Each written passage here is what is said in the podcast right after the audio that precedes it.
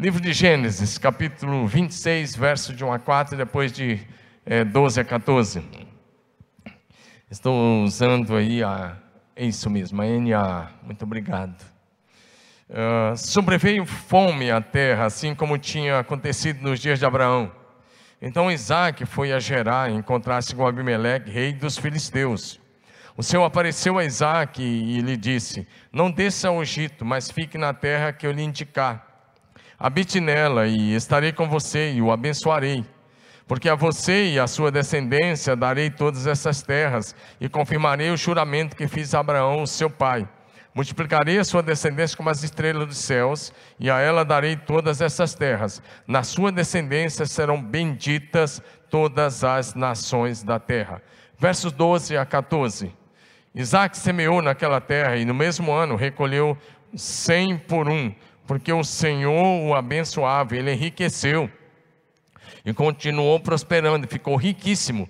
Tinha ovelhas, tinha ovelhas, desculpa, sem ovelhas, ó, tinha ovelhas e bois e grande número de servos, de maneira que os filisteus tinham inveja dele. Vamos orar? Pai, essa é a tua palavra e nós te louvamos pela tua palavra, que é viva, é santa, é poderosa, é eficaz e nós oramos que a tua palavra produza, Deus, transformação de mentes e corações nessa noite. Que o Espírito do Senhor eh, nos conduza do teu jeito e da tua maneira para o louvor da tua glória. Espírito Santo, fique muito, muito à vontade em nosso meio. Fala e glorifica o Pai e o Filho e nos edifica nessa noite. Nós te louvamos e te honramos a tua presença. Agradecidos oramos em nome de Jesus. Amém. Aleluia, glória a Deus. Hoje nosso tema tem sido o mesmo, desde esse, é, esse é o quarto culto de celebração e nosso tema é prosperando em tempos difíceis. Nós não vamos falar sobre isso porque você precisa prosperar em tempos difíceis. Não, esse não é o objetivo. O objetivo é você entender que a bênção de Deus, o poder de Deus e a manifestação de Deus não, de, não depende de estações próprias para acontecer, de estar vivendo um tempo de bênção. A bênção de Deus está acima de todas as coisas, diga amém. E depende apenas da sua soberania. Há um ano e meio, o Brasil e as nações têm enfrentado tempos difíceis de pandemia, muitas mortes, luto, depressão de muitas pessoas, dificuldades financeiras, é, problemas familiares, medo, dúvidas é, quanto ao futuro, mas os filhos de Deus continuam pela fé olhando para Jesus. Diga aleluia. Por quê? Porque o Senhor nosso Deus é um Deus que se revela, é um Deus que dá direção ao seu servo, é um Deus que espera a nossa obediência. E por isso, nesse texto que lemos, ah, o texto diz para a gente que houve fome na terra. Houve um período de seca, um período de fome, um período, de, um período crítico. E no meio disso, Deus disse a Isaac: Não desça para o Egito. O que, que Deus estava dizendo? Você vai ficar onde eu te coloquei, porque eu vou te abençoar aonde eu te coloquei. Diga aleluia. Diga, Jesus Cristo é o mesmo. Diga de novo, Jesus Cristo é o mesmo. Ontem, hoje e eternamente. Ele é poderoso.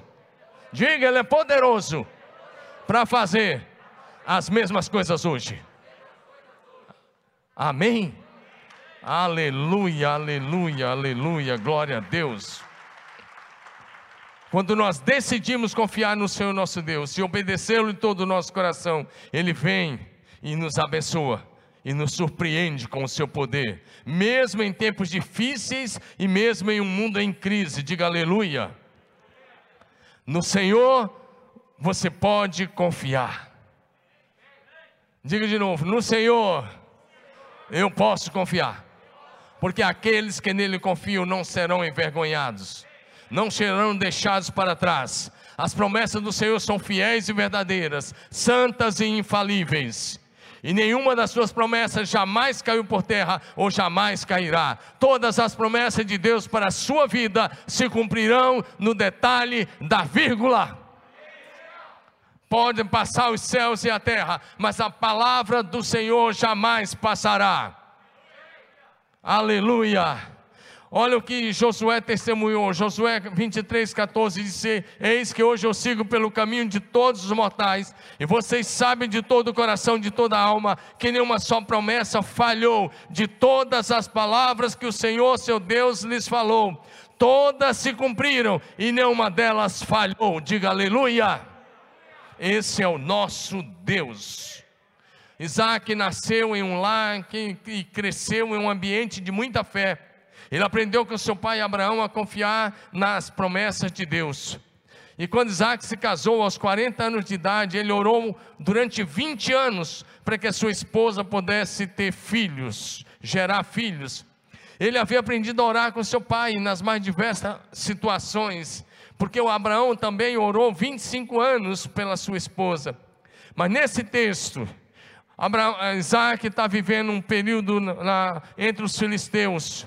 E no meio de uma seca, e no meio de fome, e no meio de tempos difíceis, ele, difíceis, ele experimentou o cuidado de Deus, a revelação de Deus, a direção de Deus, as promessas de Deus, a bênção de Deus fazendo prosperar é, no meio em, de, de uma crise. Diga amém. Diga de novo: Jesus Cristo é o mesmo, ontem, hoje e eternamente. Diga aleluia. Em primeiro lugar, as promessas de Deus não anulam a possibilidade de enfrentarmos tempos difíceis. Diga amém. Eu quero que você continue comigo. Está comigo? Diga amém. As promessas de Deus não anulam a possibilidade de enfrentarmos tempos difíceis. Esse discurso que alguns pastores pregam por aí na TV, em outros lugares, que você vem para Jesus e aí vai ser um mar de rosa, é um discurso mentiroso, enganoso, hipócrita, mentiroso mesmo, não tem nada a ver com a Bíblia. Porque quando você se entrega a Jesus, você é abençoado, você é salvo. Seu nome é escrito no livro da vida, sim. Deus dá ordem aos seus anjos para estar com você, sim. A, o cuidado de Deus vai estar sobre você, sim. Mas você ganhou também um inimigo feroz chamado Diabo, Satanás. E você todos os dias vai desfrutar da bênção de Deus, mas também vai encarar a afronta do inferno e as tentações do diabo. E você precisa ficar firme e permanecer firme. Amém? Nesse mundo você vai passar por aflições, meu irmão. O próprio Filho de Deus, quando esteve aqui, foi tentado em todas as áreas, mas ele não pecou. Diga amém, meu irmão. Então as promessas não anulam a possibilidade de enfrentarmos tempos difíceis. Deus não poupou o seu próprio filho de passar pelas lutas quando estava nessa terra. Não vai nos poupar, mas vai estar conosco no meio das provações. Diga aleluia. O texto de Gênesis 26, 1 começa dizendo: Sobreveio fome à terra, assim como tinha acontecido nos dias de Abraão. Quando Abraão foi chamado, Gênesis 12, ele obedeceu. E ele foi para a terra de Canaã. E lá chegou, mas naquele primeiro ano já veio uma fome, já veio um período de seca. E Abraão tomou a decisão e foi para o Egito. Por isso, nesse texto, agora, Abraão foi pai 25 anos depois desse, dessa situação. Mas lá no Egito, Abraão pecou feio contra Deus, contra sua esposa. Lá ele mentiu que ela era irmã dele. E aí criou uma série de problemas. Agora Isaac está vivendo há muitos anos depois desse período, depois dessa situação. O pai já tinha morrido. O Isaac já está aí com seus 60 anos ou, ou mais, ou por aí, ou coisas dessa forma. Portanto, muito tempo depois daquele período de Abraão, e agora vem a seca. E o que está na cabeça de Isaac? Eu vou para o Egito. Os celeiros do Egito estão cheios. Mas o que está na cabeça de Deus? Não. Não cometa esse erro. Fica aqui, porque eu vou te abençoar nesse lugar. É o que ele diz: fica, e eu vou te abençoar aqui fique nessa terra, habite nela, e eu estarei com você. Tudo que nós precisamos é que Deus esteja conosco, porque Deus, se você estiver sozinho, é, sem, sem a presença de Deus no melhor país, se estiver sem a presença de Deus, você está perdido. Mas se você estiver num deserto e Deus estiver com você, você está garantido, abençoado, porque é a presença de Deus que nos garante a vitória. Diga aleluia. Deus disse: Fica, porque eu estarei com você e o abençoarei. Diga aleluia. Portanto, Isaac, mesmo sendo filho da bênção, herdeiro das promessas de Deus e herdeiro da promessa de uma vida abençoada, ele foi surpreendido por uma crise de seca e fome na terra, um período sem chuva. E em tempos de crise, eu quero dizer a você, olha bem para mim, receba essa palavra. Em tempos de crise, ao invés de olhar para os problemas, para as circunstâncias difíceis, nós devemos estar atentos para ouvir a voz de Deus pelo Espírito Santo, receber a direção do Espírito do Senhor. E porque é muito fácil você seguir os atrativos desse mundo para viver as, as motivações, ou motivado por esse mundo, para viver por os atrativos desse mundo, simbolizado aqui pelo Egito, você não precisa de nenhuma fé. Mas para confiar em Deus no período difícil, você precisa de fé. Amém ou não? Não precisamos de fé para seguir esse mundo. Os celeiros do Egito estavam cheios, mas a solução de Deus não estava no Egito, estava na obediência a Deus e a Sua palavra. Amém? Diga aleluia. Permanecer no lugar da crise parece loucura. Porém, é nesse lugar que Deus vai agir, vai estar com você e vai te abençoar e vai te fazer prosperar. Olha o que diz o texto que nós lemos, Gênesis 26, 12 e 13. Naquele ano, quando Isaac plantou lavouras, colheu cem vezes mais cereais do que havia semeado, pois o Senhor o abençoou. Isaac prosperou e tornou-se rico e influente. Diga amém. Vamos para frente. A obediência a Deus garante o cumprimento de suas promessas em sua vida, meu irmão, e em sua família. Isaac semeou em uma terra árida, sem chuva, mas com a bênção do Senhor Deus, naquele ano de seca, ele colheu cem vezes mais. Quantos de vocês aqui querem colher cem vezes mais que estão semeando? Agora eu quero te fazer uma pergunta, tá bom? Se a sua colheita de cem vezes mais foi equivalente à sua contribuição na igreja, de quanto será a tua, a tua colheita? Vou perguntar de novo. Se a tua colheita no campo financeiro for 100 vezes mais ao que você está contribuindo, de quanto será a tua colheita? Só você sabe. Só você sabe, mas você está numa terra fértil. Essa terra não é árida, ela é fértil. Diga amém. Ele colheu cem vezes mais, tornou-se rico e influente, prosperou em um período de crise. E Deus vai fazer o mesmo na sua vida, sabe por quê? Se você espera em Deus, Deus trabalha em teu favor. Isaías 64, 4 diz assim para a gente: Porque desde a antiguidade não se ouviu, nem com os ouvidos se percebeu, nem com os olhos se viu, Deus além de ti, que trabalha para aquele que nele espera. Quantos aqui esperam no Senhor? Deus trabalha em teu favor, meu irmão. Diga aleluia. Dá um glória a Deus aí, porque Ele trabalha em teu favor. Aleluia. Nós vamos aprender com o Senhor Deus, não somente a vencer e a prosperar em tempos difíceis, mas também a lidar com os opositores, lidar com os opositores à nossa volta que faz de tudo para tentar impedir a tua vitória, para tentar impedir a tua bênção, para tentar impedir a prosperidade que vem de Deus. O diabo vai usar pessoas, às vezes com o nome de cristãs, que falam: não, mas isso não funciona assim. Quando você ouvir esse tipo de voz, dá um para trás de mim, Satanás. Amém ou não? Olha o que esse texto vai dizer. Isaac está prosperando. E aí, os versos 14 a 17, vai dizer que Isaac tinha ovelhas, bois, grande, grande número de funcionários, de maneira que os filisteus tinham inveja dele, e por isso entulharam os seus poços. Entulharam os poços que, que tinham sido cavados pelos servos de Abraão e pelos servos de Isaac. E ainda mais, expulsaram Isaac. Abimeleque, que era o rei dos filisteus, disse a Isaac: saia da nossa terra porque você já é mais poderoso que nós. Isaac saiu, foi para o vale de Gerar. Presta atenção, o Isaac enfrentou a inveja, a rejeição, a injustiça social, a oposição dos filisteus entulhando seus poços de água, expulsando-os de suas terras. Porém, ele não se deixou levar pela ira, pela raiva, pelo ressentimento, pelo sentimento de vingança. Ele não deixou que o sentimento de vingança entrasse no seu coração. Portanto, se você está sendo injustiçado, vigie o seu coração. Não deixe seu coração azedar. Não deixe seu coração ficar amargurado. Não se, perda, não, vem, não, não se deixe perder com possíveis perdas. Mantenha sua fé em Jesus. Perdoa aqueles que erraram contra você e abençoe e ore por eles. Diga aleluia. Ei, a vida cristã, levanta sua mão e diga assim: a vida cristã Cultuando comigo, tá bom? A vida cristã não é colônia de férias, é campo de batalhas espirituais. E nessa luta, quem não é vencedor, torna-se vítima. A escolha é sua. A vida cristã não é colônia de férias. Não, nós não estamos numa colônia de férias, nós estamos num campo de batalhas espirituais.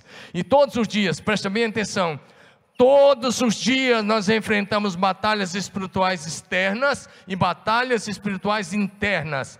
E eu quero comunicar a você que as batalhas espirituais internas são mais perigosas do que as batalhas espirituais externas, porque as batalhas espirituais externas são contra o diabo e seus demônios, e eles já foram vencidos, e a nossa posição de autoridade sobre eles.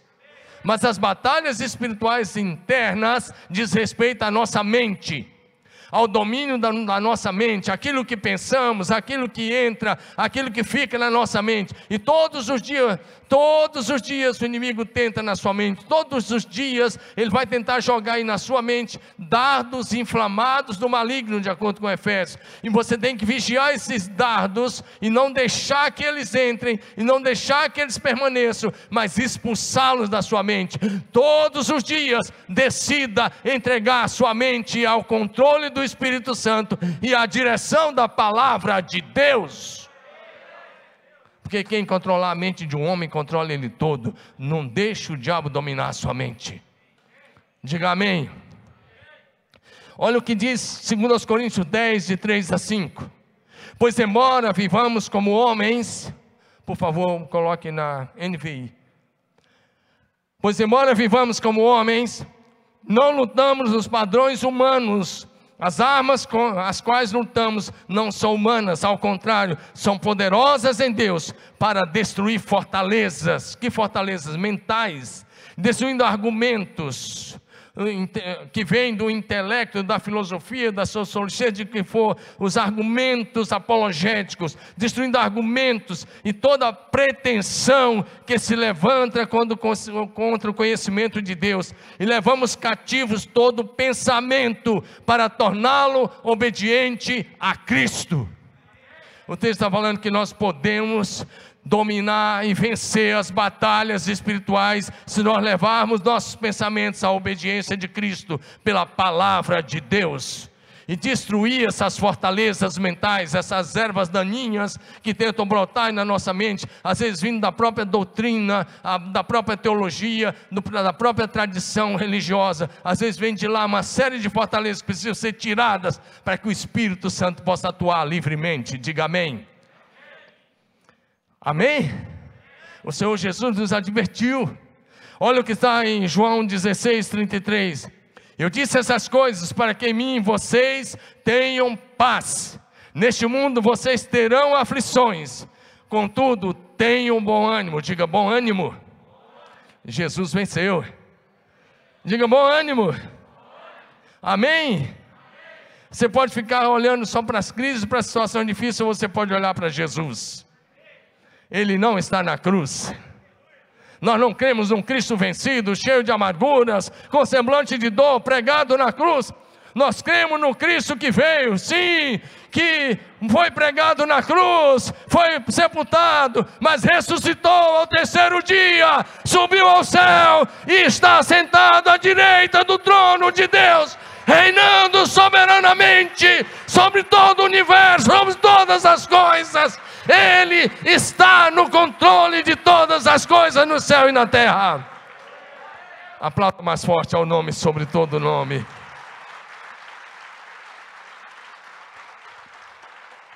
Diga aleluia. Portanto, como filhos de Deus, discípulos de Jesus Cristo, quando enfrentamos tribulações, aflições, quando somos injustiçados, mais uma vez, temos que proteger o nosso coração de dúvidas, de medo, de insegurança, de amargura, de sentimento de vingança, e devemos orar e abençoar aqueles que porventura não entendem essa, o nosso estilo de vida. Amém? Segundo lugar, para prosperar em tempos difíceis, é preciso permanecer onde Deus te colocou. Amém? Diga permanecer aonde Deus me colocou. Amém?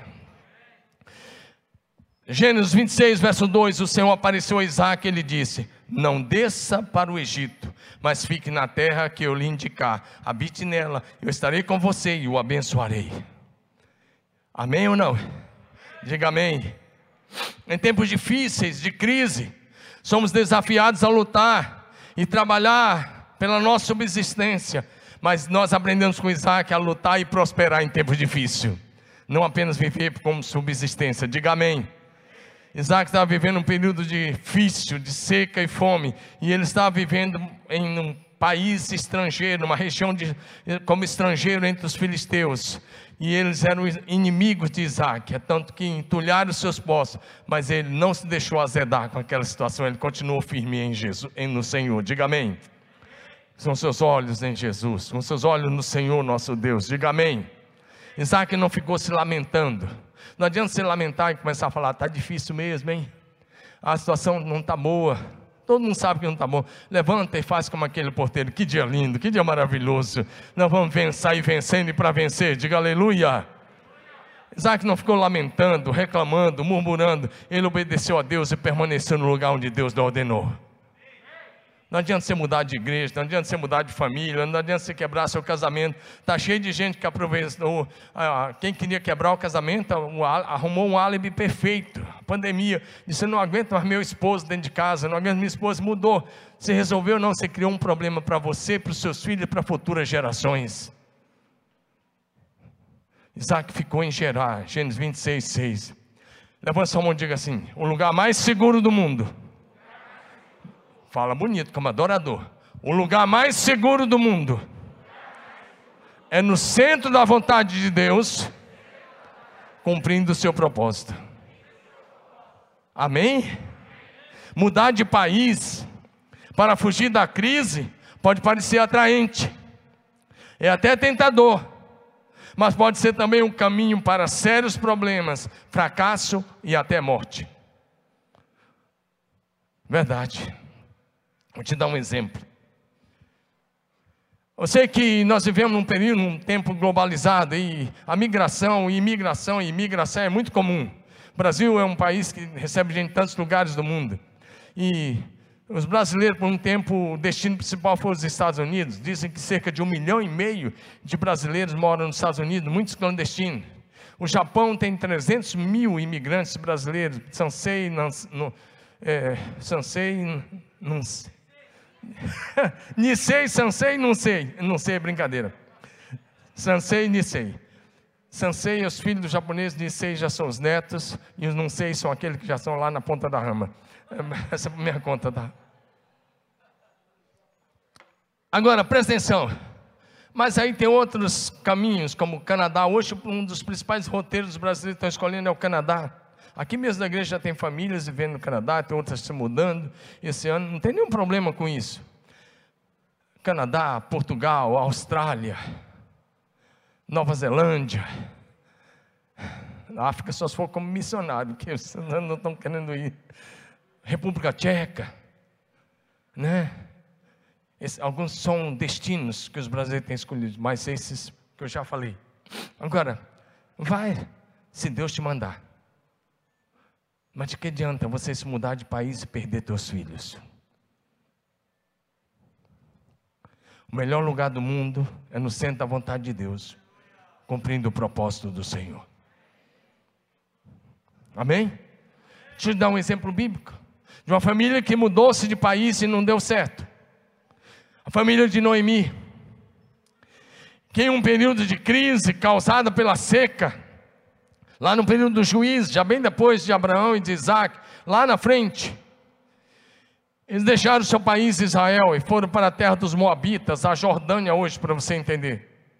Juízes, é, Ruth 1, de 1 a 5 diz assim: Nos dias dos juízes julgavam, no dia que os juízes julgavam, houve fome na terra de Israel, e um homem de Belém, de Judá, foi morar por algum tempo na terra de Moabe, com sua mulher e seus dois filhos. Este homem se chamava Elimeleque, a sua mulher se chamava Noemi, os filhos se chamavam Malom e Quilion, eram efrateus de Belém, pega essa palavra, Belém de Judá, que significa terra do pão foram à terra de Moab, ficaram ali. Algum tempo depois, Elimelec, marido de Noemi, morreu. E ela ficou sozinha com os dois filhos. Estes casaram com mulheres moabitas. O nome de uma delas era Orfa e da outra era Ruth. E ficaram ali quase dez anos. Depois morreram também Malom e Quilion, os dois filhos de Noemi. Assim ela ficou sozinha, sem os dois filhos e sem o marido. Essa família mudou de país porque veio uma seca. Ela morava em Belém. Belém significa terra do pão. Um lugar abençoado, tal, no meio do povo de Deus, mas quando veio a seca, quando veio a fome, quando veio um período de dificuldade, disseram, vamos mudar de país. E foram para a terra dos Moabitas. Mas em 10 anos ela perdeu o esposo e os dois filhos. Essa família foi praticamente dizimada.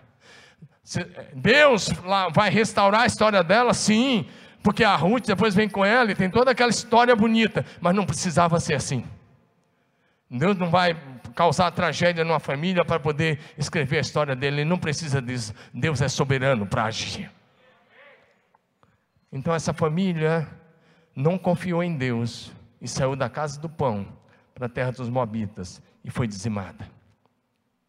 Então a questão não é você mudar de país, mudar de lugar, mudar de igreja, mudar de família. O problema está dentro de você.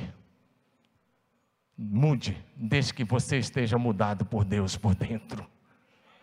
Tem gente que tá, tem tanto problema e ele pensa assim: se eu mudar de país, eu vou. Não, você vai levar o problema para o Japão, para os Estados Unidos, para a Austrália, para a Nova Zelândia. Aonde você for, se você não for curado, você vai levar isso com você. Por isso que você precisa ser liberto. Levanta sua mão e diga assim: Espírito salvo. Por Jesus, diga Espírito salvo alma liberta, corpo saudável. Amém? Então, se você viver isso, você não vai estar carregando um problema dentro de você. Amém? Aquela família tentou fugir da seca, tentou fugir da fome, tentou fugir da crise e criou, um problema mais grave.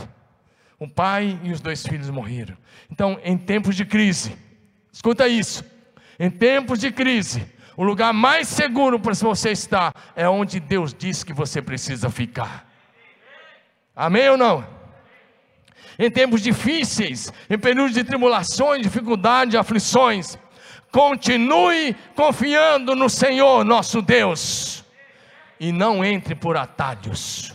Fala para o seu vizinho, não entre por atalhos.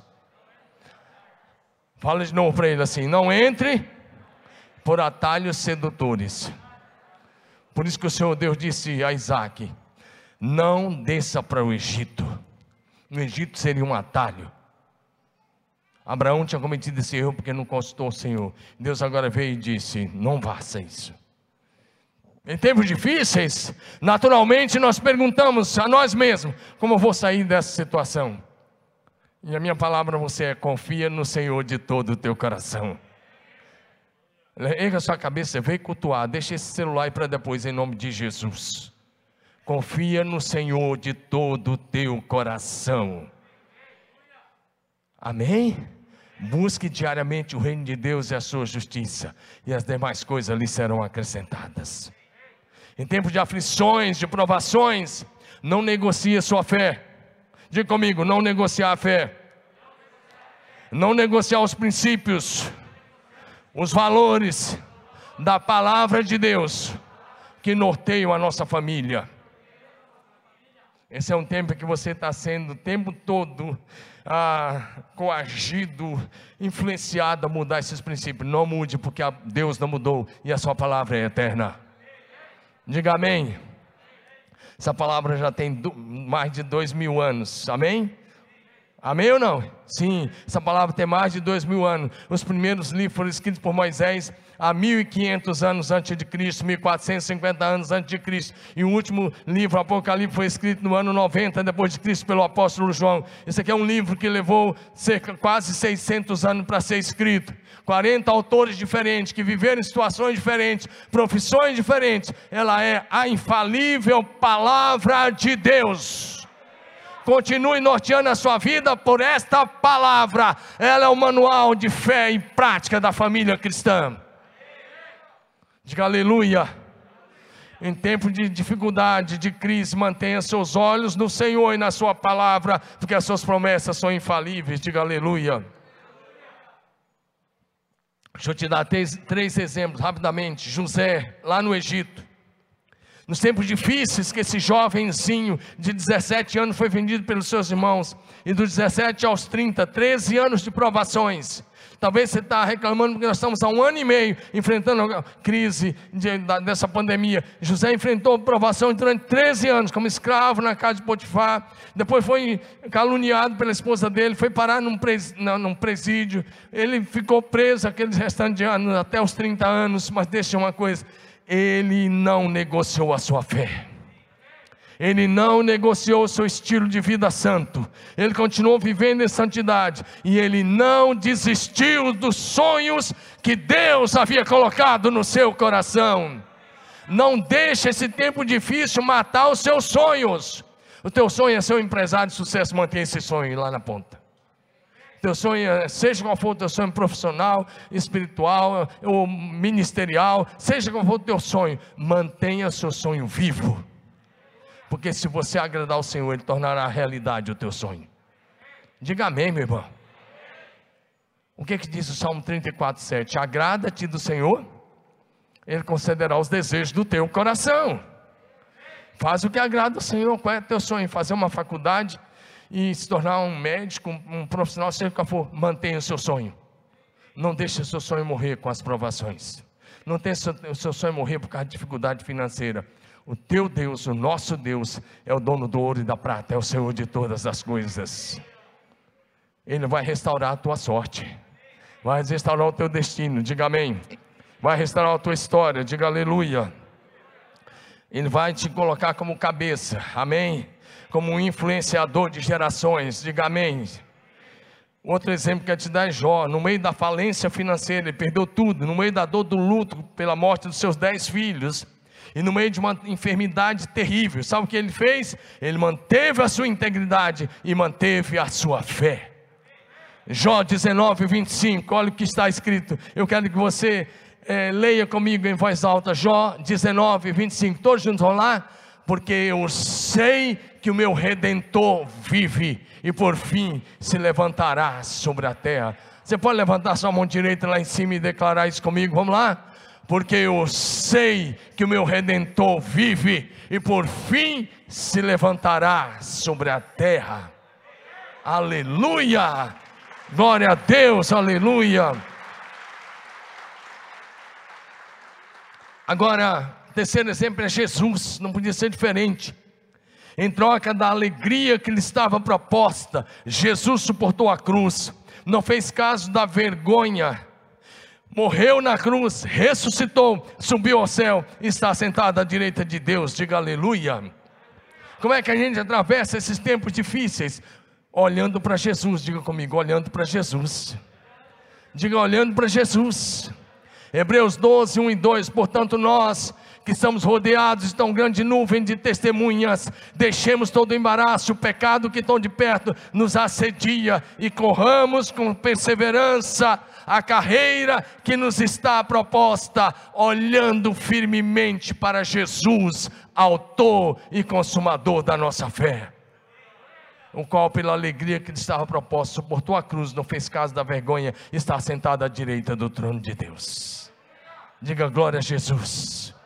Olha para Jesus, meu irmão, porque a crise é circunstancial, é temporária, é passageira, mas as promessas do Senhor, nosso Deus, são permanentes, são eternas, são confiáveis, são infalíveis. Diga aleluia.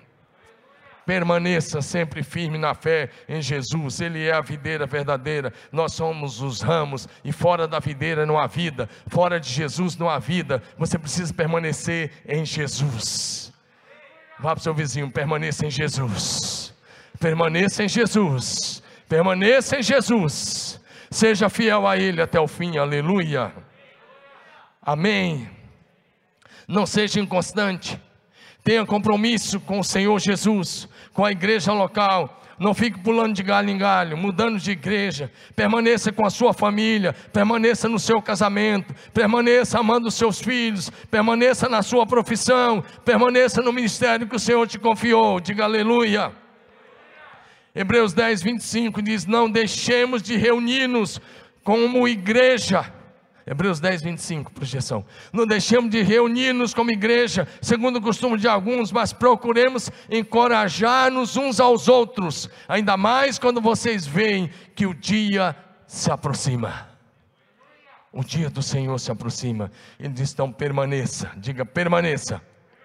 Em último lugar, em tempos difíceis, nós podemos experimentar o poder sobrenatural do Senhor nosso Deus. Eu vou repetir: em tempos difíceis, nós podemos experimentar o poder sobrenatural do Senhor nosso Deus. Hebreu, é, Gênesis 26, 12. Isaac formou lavura naquela terra e no mesmo ano colheu cem por um, porque o Senhor o abençoou. Diga aleluia as circunstâncias eram todas desfavoráveis, não havia chuva, era um tempo de seca, fome, e a terra era quase deserta, era árida, era uma, ou semiárida. Mas para viver o milagre sobrenatural do Senhor Deus, é preciso obedecer a sua voz e semear pela fé. Levanta a mão e diga assim: para viver o milagre, é preciso ouvir a voz do Senhor e semear pela fé. Aleluia. Meu querido irmão, minha querida irmã, se você quiser atrair o favor de Deus sobre a sua vida ainda esse ano, e se você quiser atrair as bênçãos sobrenaturais do Senhor, então ouça a voz do Espírito Santo, e ela está sendo falada a você agora. Ele está falando com você através dessa palavra. Viva pela fé, em completa obediência a Ele. Levante cedo, ore fervorosamente, saia da zona de conforto, trabalhe muito para fazer diferente e faça diferente do que os outros cristãos estão fazendo. Não se baseie com a maioria, olhe por aqueles que estão andando em fé, diga aleluia. Porque se a sua atitude for de fé e obediência ao Senhor Deus, Deus transformará o período mais crítico que você está vivendo, o período mais difícil da sua vida, no seu maior milagre. Vou repetir: se você obedecer e andar em fé, Deus transformará o teu período mais crítico, mais difícil, no teu maior milagre. Quem recebe essa palavra, levanta a sua mão e dá um glória a Deus. Ele vai transformar o seu período mais crítico no seu maior milagre. Aplauda o nome que é sobre todo nome. É para Jesus, faça melhor. Ei, reclamar da situação não resolve. Arrumar desculpas não resolve, dar desculpa não resolve, dar desculpa não traz a solução, mas confiar em Deus no meio do caos atrai milagres sobrenaturais. Confie em Deus no meio do caos. Amém? Foi o que Isaac fez. Pela fé, decida semear na sua terra. Por mais difíceis que sejam as circunstâncias, seus olhos precisam estar no Senhor. Decida semear no seu casamento, torne ele forte, semeie na sua família, faça a sua família uma família linda, maravilhosa em Deus, semeie no seu trabalho, semeie na sua igreja, semeia ah, na sua vida de um modo geral, decida investir no seu crescimento profissional, decida investir no futuro da sua profissão, no futuro da sua família, diga amém. Olha o que está em Gálatas 6, versos 7 a 10. Não se enganem, de Deus não se zomba, pois aquilo que a pessoa semear, isso também colherá. Quem semeia para a sua própria carne, da carne colherá a corrupção. Mas quem semeia para o Espírito, do Espírito colherá a vida eterna. E não nos cansemos de fazer o bem, porque no tempo certo faremos a colheita, se não desanimarmos. Por isso, enquanto tivermos oportunidade, façamos o bem a todos, mas principalmente aos da família da fé. Eu li Gálatas 6, de 7 a 10. Diga amém. Diga aleluia. O que você semear, você vai colher. Mas com a bênção de Deus, você vai colher cem vezes mais. Diga aleluia. Agindo pela fé e em obediência ao Senhor, você será surpreendido pelo o poder sobrenatural do nosso Deus. Diga glória a Jesus. Isaac tornou-se muito rico num período de crise, de seca, tempos difíceis. E por isso Abimeleque, que era o rei dos filisteus, pediu que ele saísse daquela terra e fosse embora para outro lugar. Gênesis 26, 16. Abimeleque disse a Isaac: saia da nossa terra, porque você é muito mais poderoso do que nós. Presta atenção nisso. Olha para mim. Receba uma palavra agora. Olhe para mim. Era uma hora do rei Abimeleque aprender uma grande lição. Era ou não era? Ô Isaac, como é que você conseguiu prosperar nesse tempo de seca? Ninguém aqui colheu e você colheu cem vezes mais. Amém ou não? Mas ele não fez isso, ele falou: vai embora da nossa terra. Você se tornou rico, você é poderoso, você é uma ameaça para nós, vai embora. Isaac foi embora. Agora deixa eu te dizer uma palavra, olha bem para mim. Tem gente que, ao invés de aprender com os vencedores, prefere odiá-los, criticá-los, agindo com inveja e semeando contendas. Foi o que os filisteus fizeram. Não seja assim. Vou repetir: tem gente que, ao invés de aprender com os vencedores, prefere odiá-los, criticá-los, agindo com inveja e semeando contendas. E vou te dar uma frase que você já conhece, mas eu preciso repetir: só os tolos não aprendem com os bem-sucedidos. Diga isso: só os tolos não aprendem com os bem-sucedidos. Ei, aprenda com os bem-sucedidos, em qualquer que seja a área, em qualquer que seja a profissão. Se você é um médico, cole num médico que é vencedor, um cara top. Estude, trabalhe e fale: Eu quero ser assim. Se você é um empresário, olhe para um cara que já passou por umas mais diferentes situações e venceu e fala: Eu vou chegar lá. Amém? Se você é um psicólogo, faça o mesmo. Se você é um professor, queira, leia muito, trabalhe muito e queira ser o melhor, olhe para os melhores. Se você é um pastor, eu olhe para os pastores vencedores. Amém ou não? Eu tenho que fazer isso o tempo todo. Eu escolhi minhas amizades. Eu poderia citar os nomes, eu posso andar com uma série de pessoas, mas meus amigos são aqueles que são vencedores. Olha para aqueles homens e fala: Deus não tem filhos prediletos. Se Deus está abençoando esses homens, Ele também vai me abençoar. Então eu olho para os vencedores. Eu olho para aqueles que estão vencendo. Eu te encorajo a olhar para os vencedores e aprender com eles. Amém? É bem interessante você fazer isso. Porque se você andar com reclamão, com murmurador, com crítico, você vai se tornar um deles. Mas se você andar com vencedores, você vai ser mais que vencedor. Diga aleluia. Seja qual for a tua profissão, olhe para um vencedor. Toma a decisão agora de andar com vencedores. Se afaste dos críticos, se afaste dos maledicentes, se afaste, afaste de murmuradores. Quem, quem murmura está orando ao diabo. Se, se afaste daqueles que só falam de problema. Se afaste daqueles que estão falando de, de, de quebrar casamento, quebrar a família. Não, não, isso não é para você. Ande com aqueles que mantêm um casamento sólido. Amém ou não? Eu não tenho nada contra você que quebrou, mas se você quer manter uma família firme, olhe para aqueles que já estão com 30, 40, 50 anos. Firme. Amém ou não? Olhe para os vencedores. Amém? Olhe para aqueles que têm um coração perdoador. Olhe para aqueles que são generosos. Torne-se generoso. Amém? Deus não fez isso só com Isaac. Hoje de manhã até citei isso. Tem um filme, quando já assistiram o filme O Fazendeiro de Deus? Se você não assistiu, procura ver hoje ainda, dá tempo. Vai lá no YouTube, lá no Netflix, baixa um filme bom lá, O Fazendeiro e Deus. Meu filho disse que eu fico dando spoiler. Eu vou dar mais um então, já que estou dando. Esse filme fala de um fazendeiro da África do Sul. Que esse filme tem alguns anos. Quem já viu sabe, vai lembrar. Num ano de seca, Deus disse para ele: ara a terra e planta batatas. E ele plantou e não nasceu ramo. Mas quer ver?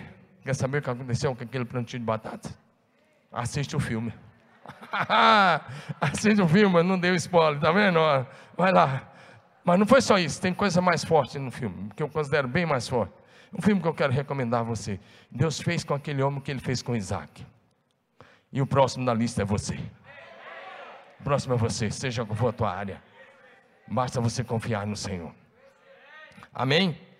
Se você andar em santidade e fazendo aquilo que agrada o coração de Deus, você será muito abençoado. E até os teus inimigos reconhecerão a bênção de Deus sobre a tua vida e vão buscar a tua amizade e o teu conselho. Quando eu comecei aqui, deixa eu te contar depois eu vou falar de um, um minuto e, e, aí a equipe do louvor já vai subir. Mas presta atenção. É, Gênesis 26, de 26 a 28, depois de algum tempo, olha o que acontece. Por aquele tempo veio, veio a ele Abimeleque de, de Gerar, com Azu, Alzate, que nome bonito aí, meu Deus, misericórdia. Não falei bonito de brincadeira. Seu conselheiro pessoal e ficou comandante do exército, a Isaac. Isaac perguntou: Por que vocês vieram? Uma vez que vocês foram hostis, me mandaram embora. E eles responderam: Vimos claramente que o Senhor é contigo. Os inimigos que tinham entulhado os poços, que tinham expulsado ele, vieram atrás dele e falaram: Nós queremos ser seu amigo, porque nós vimos que Deus é com você. Nós vimos que Deus é com você e nós queremos fazer uma aliança de paz com você. Queremos ser, seus, ser amigos seu, porque Deus é com você. Se você honrar o Senhor, Ele fará com que até os seus inimigos venham até você. Agora eu explicar isso. Quando começamos a andar no caminho do avivamento aqui na igreja, há vários anos atrás, vários colegas que não entendiam, da minha própria denominação, começaram a falar: ah, ele está agindo assim porque ele é pentecostal, está crescendo porque ele é pentecostal, e começaram a falar tantas coisas, eu ficava sabendo das críticas, eu não respondi, eu só orei e falei: Deus, me dá a graça de repartir aquilo que o Senhor tem nos dado. Então, nós começamos com as imersões desde 2011. E mais de 20 mil, mais de 22 mil pastores e líderes já passaram por essas cadeiras aqui em Marília. Fora as imersões foram feitas lá fora e foram treinados aqui. E aí, no meio das imersões, aqueles que criticavam começaram a vir atrás e dizer: Como é que você está fazendo isso? Eu falava: É Deus que está fazendo. A glória é dele, o louvor é dele, a honra é dele. Nós somos apenas ferramentas nas mãos do Senhor. E eles começaram a ouvir. E aquela fase de crítica passou. Amém ou não? Ante com Deus. E Ele vai cuidar de você. Diga aleluia.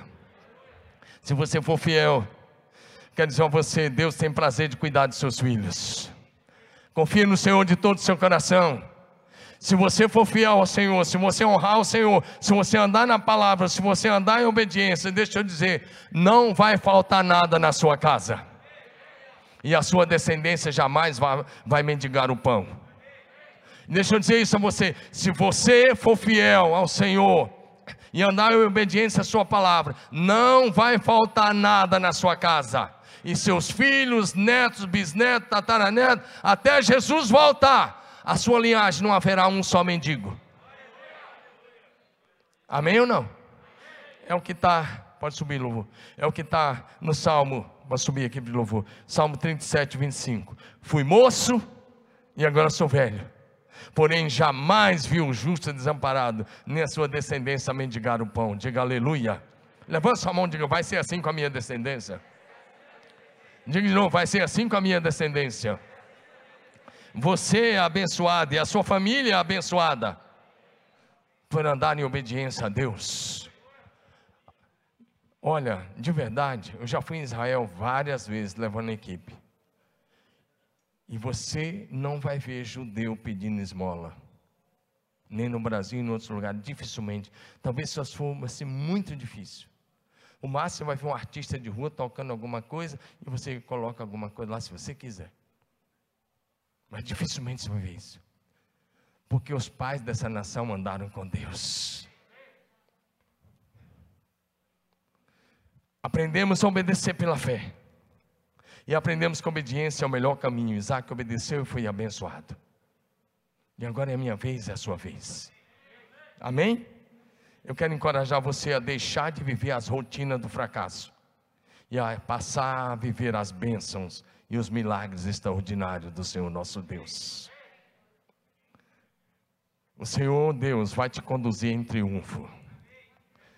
2 Coríntios 2,14: Graças, porém, a Deus, que em Cristo Jesus sempre nos conduz em triunfo. Diga aleluia. Nem olhos viram, nem ouvidos ouviram, nem jamais penetrou em coração humano que Deus tem preparado por aqueles que o amam. 1 Coríntios 2,9. Tudo que você precisa é entrega o teu caminho ao Senhor, confia nele, e o mais ele fará. Vamos ficar em pé.